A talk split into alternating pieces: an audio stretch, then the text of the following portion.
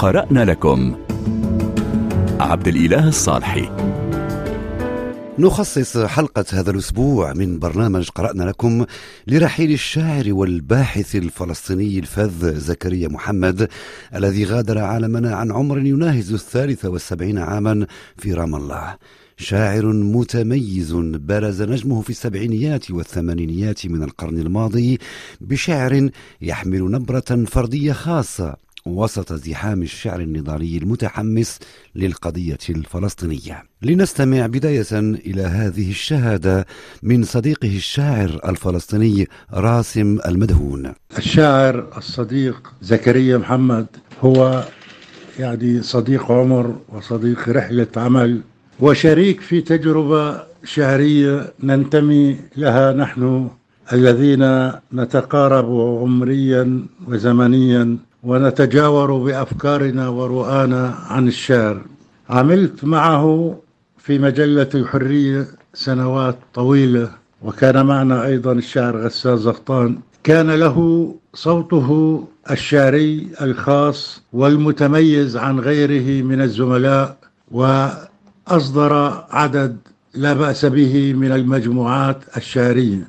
زكريا محمد في الشعر كان كمن يعلن عن نفسه منذ المجموعة الأولى وكان لافتا أنه اختار لتلك المجموعة الأولى اسم قصائد أخيرة في إشارة لعدم تكالبه على النشر أو الكتابة وعلى أنه كان يضمر مشروعه ورؤاه الشعرية التي تبلورت بعد ذلك والتي جعلته في مقدمة صفوف الشعراء الفلسطينيين بشكل عام.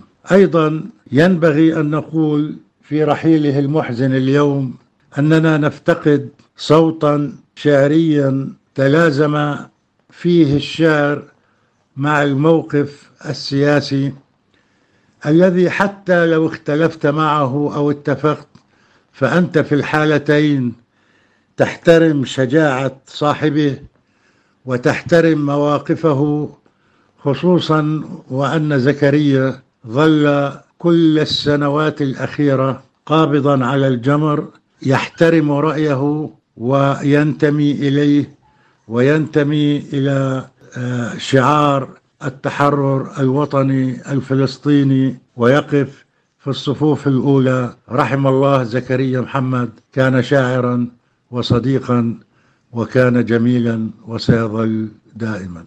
والآن نستمع إلى مقطع من إحدى قصائده الأخيرة التي يشبه فيها الشاعر بالضب من زاوية عدم الخنوع لأي كان هو الذي اشتهر برفضه لكل سلطة كيفما كانت وطالما أزعج السلطات الفلسطينية ومثقفيها وأدبائها وحتى معارضيها. أتسمعين يا نواة الحجر؟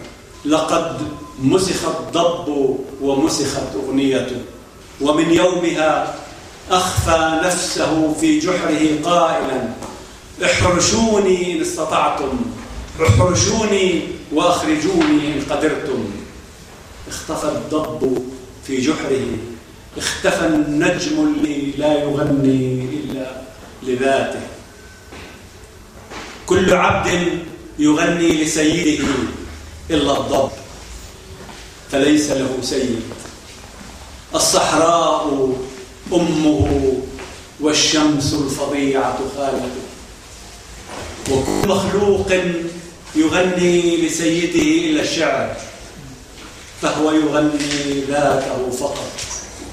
يغني الحلقات الفلكية في ذيله يغني للشعاع الذي يخرج من عينه ومن فمه. أول ديوان نشره زكريا محمد كان بعنوان قصائد أخيرة عام 1981 ثم أشغال يدوية وبعدها ضربة الشمس وحجر البهت وكشتبان وعلندي إلى جانب روايتي العين المعتمة وعصا الراعي. أيضا اشتهر زكريا محمد باشتغاله وبهوسه على الميثولوجيا والأساطير في العالم العربي وفي منطقة الشرق الأوسط. وكل كتاب وأنتم بخير. قرأنا لكم. عبد الإله الصالحي.